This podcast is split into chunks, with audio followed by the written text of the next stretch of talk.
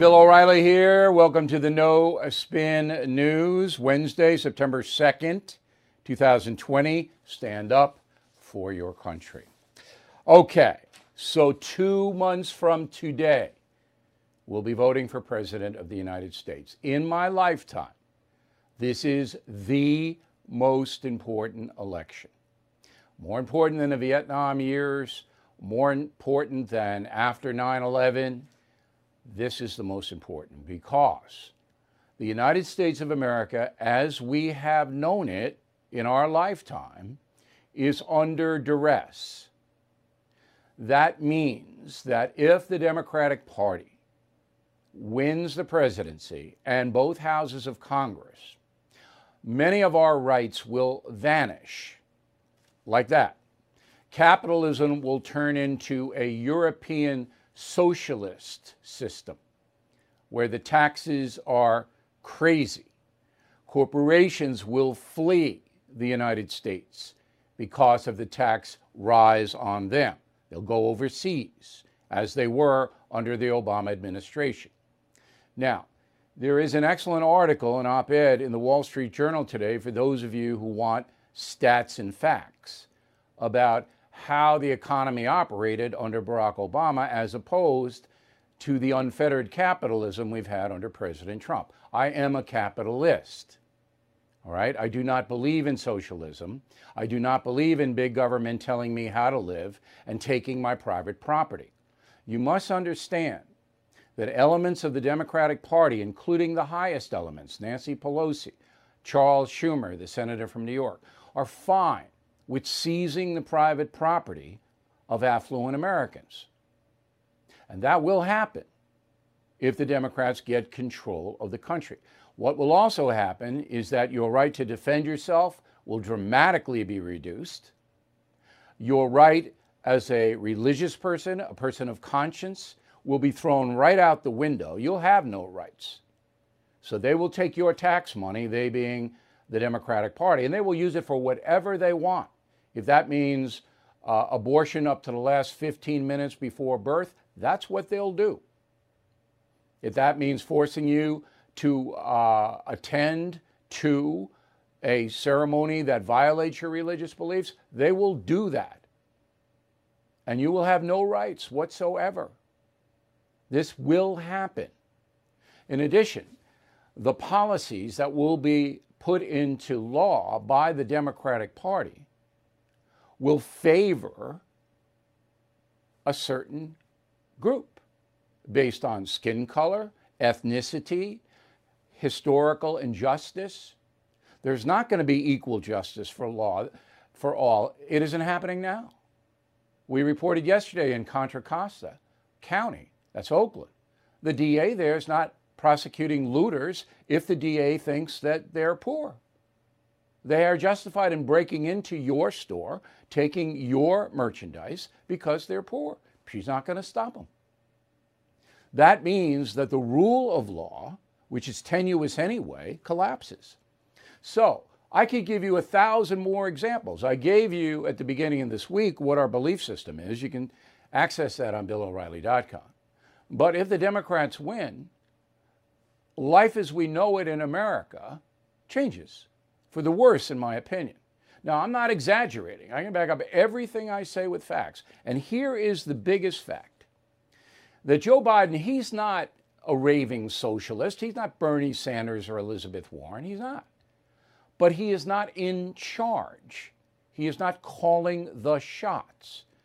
All right, now there's been a lot of discussion about who is. I can tell you David Axelrod, who is uh, working for CNN now but was a top Obama advisor has a lot to say.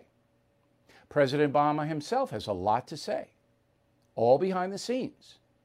Joe Biden will do as he is told if he is elected president. You are listening to a free excerpt from BillO'Reilly.com's No Spin News broadcast, where you can actually see me. We'll be right back after this message. As the demand for telemedicine grows, so does the need for connectivity. 5G meets that need. Qualcomm remains focused on giving doctors and patients superior, security-rich 5G connectivity. Learn more at qualcomm.com/inventionage. It's a woman named Joy Reid. She's on MSNBC. You don't get more left than she is. Here's what she recently said. Go. When when when think, when leaders, um, let's say in the Muslim world, talk a lot of violent talk and encourage their supporters to be willing to commit violence, including on their own bodies, in order to win against whoever they decide is the enemy. We in the U.S. media describe that as they are radicalizing those people, particularly when they're radicalizing young people. That's how we talk about the way Muslims act. When you see what Donald Trump is doing, is that any different from what we describe as radicalizing people? All right, that's insane. And I don't even care um, what she says because it's foolish nonsense. But here's the interesting part Congresswoman Ilhan Omar, Minnesota, objects to that. All right? She tweets out, honestly, this kind of casual Islamophobia is hurtful and dangerous, and she demands an apology from her sister, Joy Reid. And then Rashida Tlaib, Congresswoman from Michigan, piles on, so they're all mad at each other in the far left precincts. all right, NFL. I told you this is going to be big in our culture. So, September 10th, first game. Most of the players are going to do the Black Lives Matter stuff, and many Americans are going to object to it, but not all the players. So there's a guy on the Jacksonville Jaguars named Tyler Eifert, former Notre Dame star. All right, he's going to honor fallen retired officer David Dorn, who was murdered in St. Louis, on his helmet. Well, this is great. This is what I've been calling for a diversity. See, if I were a player in the NFL, um, I would have on one side of my helmet a little decal of maybe Black Lives Matter or all Black Lives Matter. That's what I probably put on to honor the dead, innocent dead in Chicago and New York City and others. So maybe all Black Lives Matter.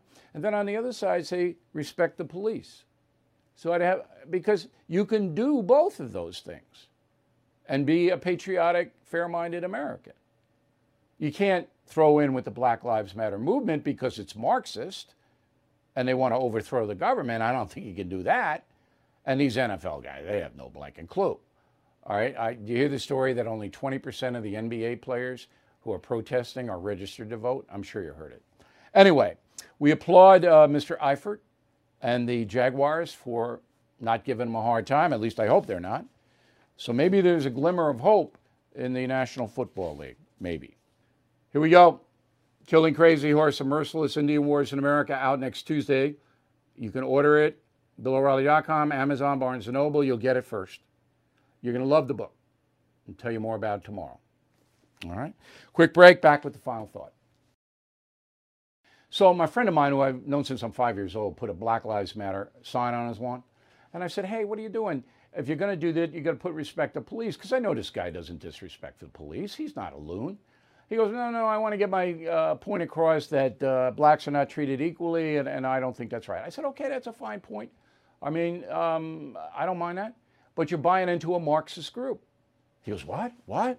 Apparently, he doesn't watch this broadcast. and I said, uh, these are Marxists. That's what's behind it. And I educated him. Now, I'm going to write a column on this. It's going to be posted Sunday at noon. It's good reading uh, over the Labor Day weekend. But I'm telling you, a lot of people just have any idea really what's behind this Black Lives Matter movement. They don't know. And it's up to us to educate them. And when you put the stand up for your country sign on your car or on your lawn, people are going to ask you, what does that mean? What does that mean? And there you go. That's the discussion. We'll see you tomorrow.